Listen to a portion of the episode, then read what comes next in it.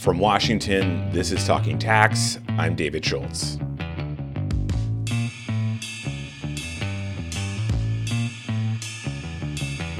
So, $2.25 trillion.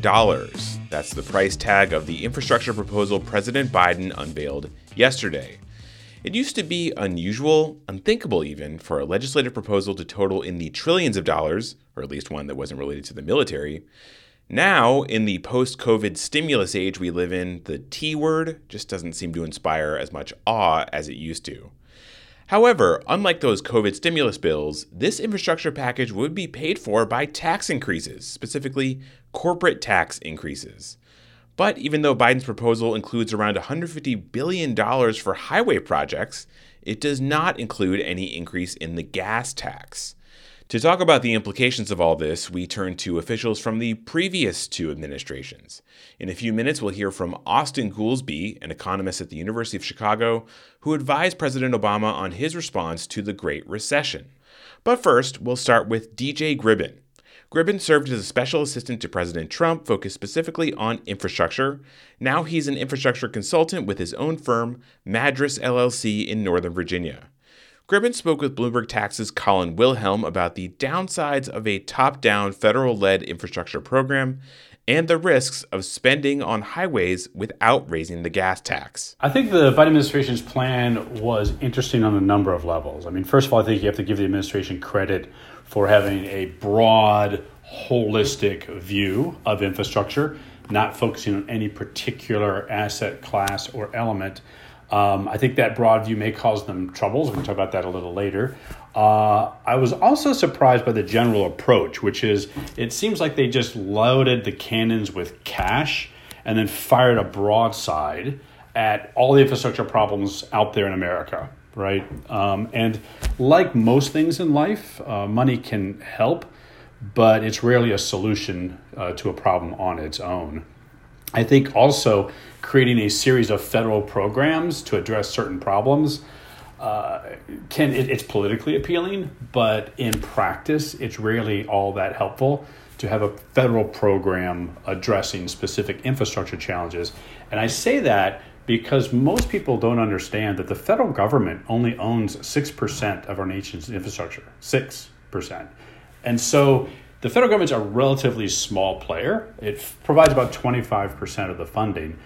Almost all the key decision infrastructure and the strategy is made at the state and local level. So, what to build, how to build it, how to pay for it, those are all state and local decisions. So, this is an unusually federal centric approach to American infrastructure.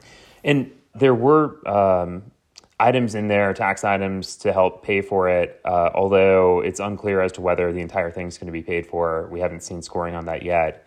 Um, but there was no mention of a raise to the gas tax or a vehicle mileage tax. Um, do you think that those stay off the table in this conversation, or do they get reintroduced once Congress starts to play a bigger role in this? I think it's very hard for Congress to put a tax on the table that the administration doesn't support. And to be honest with you, I was a little surprised, as you probably followed, that the Secretary Buttigieg, during his confirmation hearing, essentially said all options are on the table. And the White House ran out and said, no, no, no, no, gas tax is not on the table. And then a subsequent hearing uh, was open to vehicle mile traveled fee. Uh, and the White House again backtracked on that. So that's problematic for a couple of reasons. One, it takes a legitimate revenue source off the table. And secondly, part of the social compact we've had on infrastructure, primarily highways, is that users of the facility will pay a gas tax at the state and at the federal level, and those taxes will then be used to fund the infrastructure they use. So almost, it's not really a tax; it's almost more like a user fee. Um, when you move away from that to truly tax, there's a host of policy reasons that crop up as a result of that. So I think it would be difficult for Congress to put it back on the table if the administration objects. Do you think that they might end up having to find other ways to help finance this, though? Uh, that's something that's always a, a, challenge with infrastructure legislation. It's a, it's a challenge for everything. Paying for it's a challenge for everything. If you ask people what they want, everyone says, "I would yes, I would like to more of that." Until you ask them to pay for it, and then markets work and supply and demand balances, and you know life is good. But um, yeah, I, I think there hopefully we'll find additional revenue sources. One of the most irresponsible things the federal government is doing currently is borrowing tons of cash when it's not absolutely necessary. So the Trump administration borrowed money to cut taxes in 2017, uh, then borrowed money for stimulus uh, for, for COVID response. Um, there's a bit of an unholy alliance currently between conservatives and liberals where both parties seem to be comfortable borrowing money to pay for their priorities. And uh, just putting these, these policy issues on a grandkids' credit card is not a good approach to public policy. So, yeah, that sounds like you don't buy into the argument that uh, treasury rates are historically or near historically low. Why not borrow for a, uh, a one time cost like infrastructure? So, it it's I do not buy into that. Is the short? Yes, I do not buy into that. So if treasury rates are low, that means you should think more about borrowing than you might if treasury rates are high. But borrowing is still borrowing. I think some people confuse low interest money with free money, right? So it still costs you. Still have to pay it back. You still have to show return on investment. You still have to do a balance.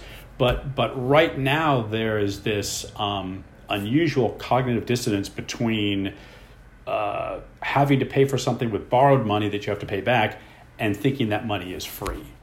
And President Biden yesterday, during his speech in Pittsburgh, framed this plan as uh, essential to keeping the U.S. competitive with the rest of the world. Is that something that you agree with, or uh, do you think that might be a little bit overhyped? I, I, do agree with that. I do agree with that. And, and, and not only does it keep us competitive with the rest of the world, but it just improves our daily quality of life. Um, you know, if you're in a blackout in Texas in the winter, that is not high quality of life. If you're stuck in traffic twice a day trying to get to your home, to the office, and back, that is not a good quality of life. If you've got to worry about turning on your tap and is this water safe for my children to drink, that is not good quality of life. So I think infrastructure both benefits our international competitiveness, but probably more importantly, good infrastructure improves every American's quality of life. What do you think of um, the argument that raising, I, basically undoing parts of the, the TCJA to help pay for part of this would also would negatively affect that competitiveness? Kind of the, the flip side of what President Biden was mentioning yesterday. Yeah, I mean, one of the things that makes infrastructure really interesting um, and, and just makes public policy very interesting is public policy is like a spider web where you can pull on certain elements to move it, but it impacts so many other things. And so, a little bit of what's happened is uh, the administration has taken a can of silly string to that spider web and just created all of these new paths in hopes to fix certain problems. But invariably, when you do that, you create other problems or other inefficiencies. So, a large federal program to oversee a specific um, action can be helpful, but that program comes with a lot of rules and regulations and bureaucracy, and it's slow and burdensome. And similarly, when you think about financing infrastructure, right? Um, yes, you can take money and put in infrastructure, and it will have some stimulative impact, and it will improve, as we talked about, our international competitiveness and our, our quality of life. But that, that comes at a cost, which is you're taking it from highly productive corporations and you're giving it to the government meaning those productive corporations will not be able to hire people. They may have to not be able to pay people as much. They may have lower dividends, so our 401ks drop. Um, and it could make those corporations less competitive internationally. So, ironically, in an effort to become more internationally competitive, we could make ourselves less internationally competitive because we haven't done the right cost benefit analysis. And do you think that the alternative for paying for something like this would be user fees, uh, new bond issuances, uh, a greater role for, for state and local governments to help pay for it? Yeah, the, the best way to pay for infrastructure, uh, because what you want is you want to clearly assess the pluses and minuses of that investment, is to do that at the local level wherever possible, right? Because first of all, they'll make the best decisions. One of the challenges you see, the federal government comes in with bridge money, and guess what? People build bridges. You know, whether the bridge is the right solution or not, they'll build a bridge because that's what they have money for. Um, and so it helps make the best policy decisions, and then also it helps people see the, the, the, the costs and benefits of that decision.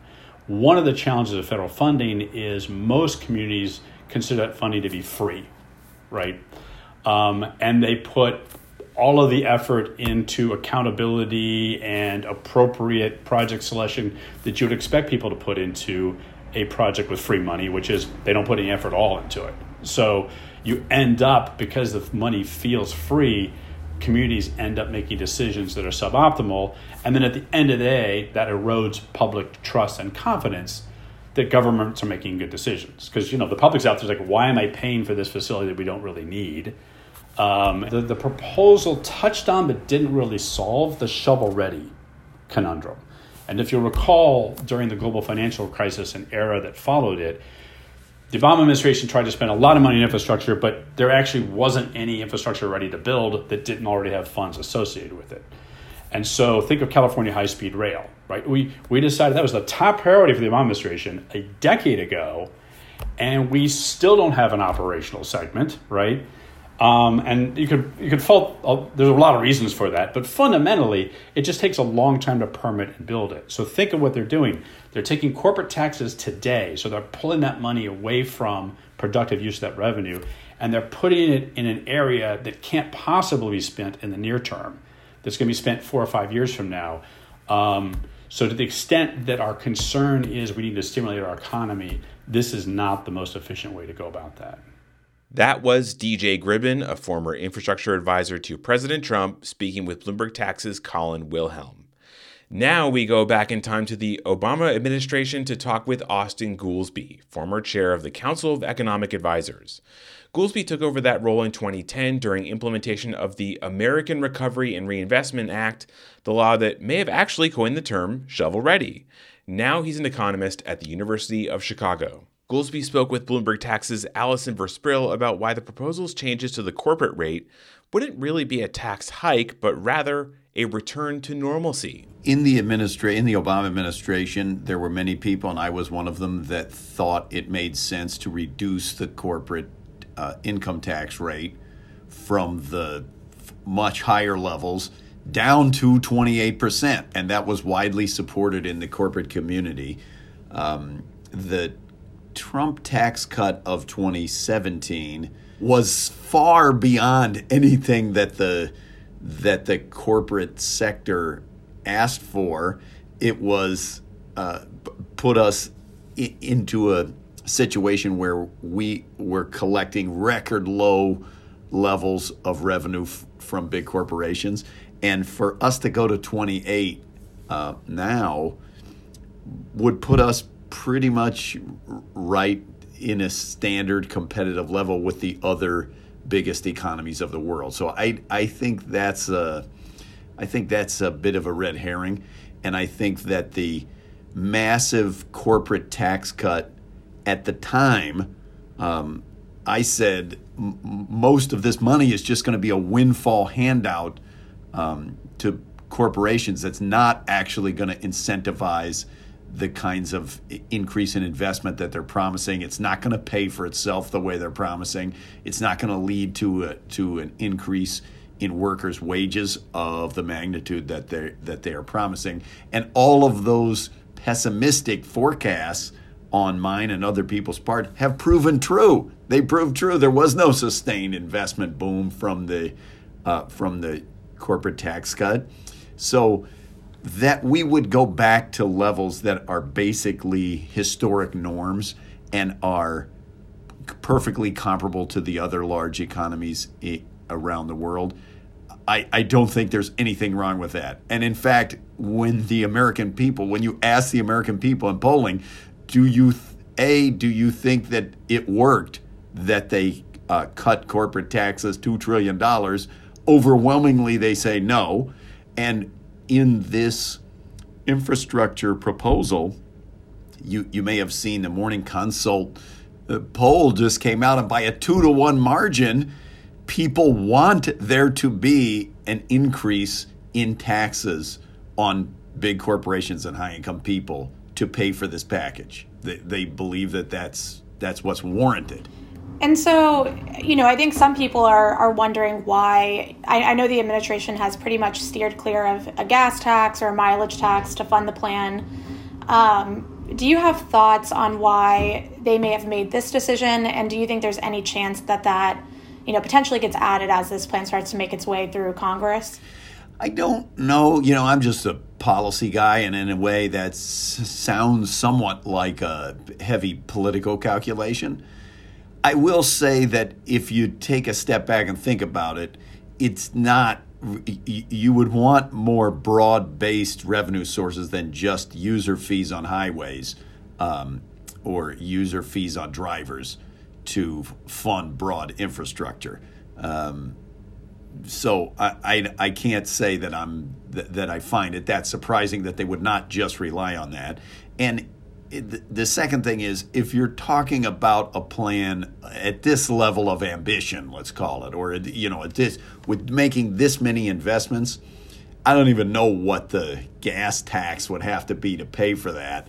Uh, but it's it's kind of not conceivable that that you could do it all with gas taxes. Right. No, and obviously the corporate tax rate uh, that that that's pretty big money, even just raising that a couple percentage points. Um, and so you know, again, when we're talking about Congress too, I I want to ask, you know, having been in an in you know part of a presidential administration before what kind of challenges do you foresee with this plan? Um, you know, and also the second proposal we're expecting to see later this month that would include tax hikes on the wealthy. Well, look, in the environment that we're in, where you got 50 Democrats, you got 50 Republicans, and it's very uh, divided, the challenge is going to be every senator on the Democratic side has a veto. Um, and so you have to you you have to come up with a plan that appeals to everyone simultaneously.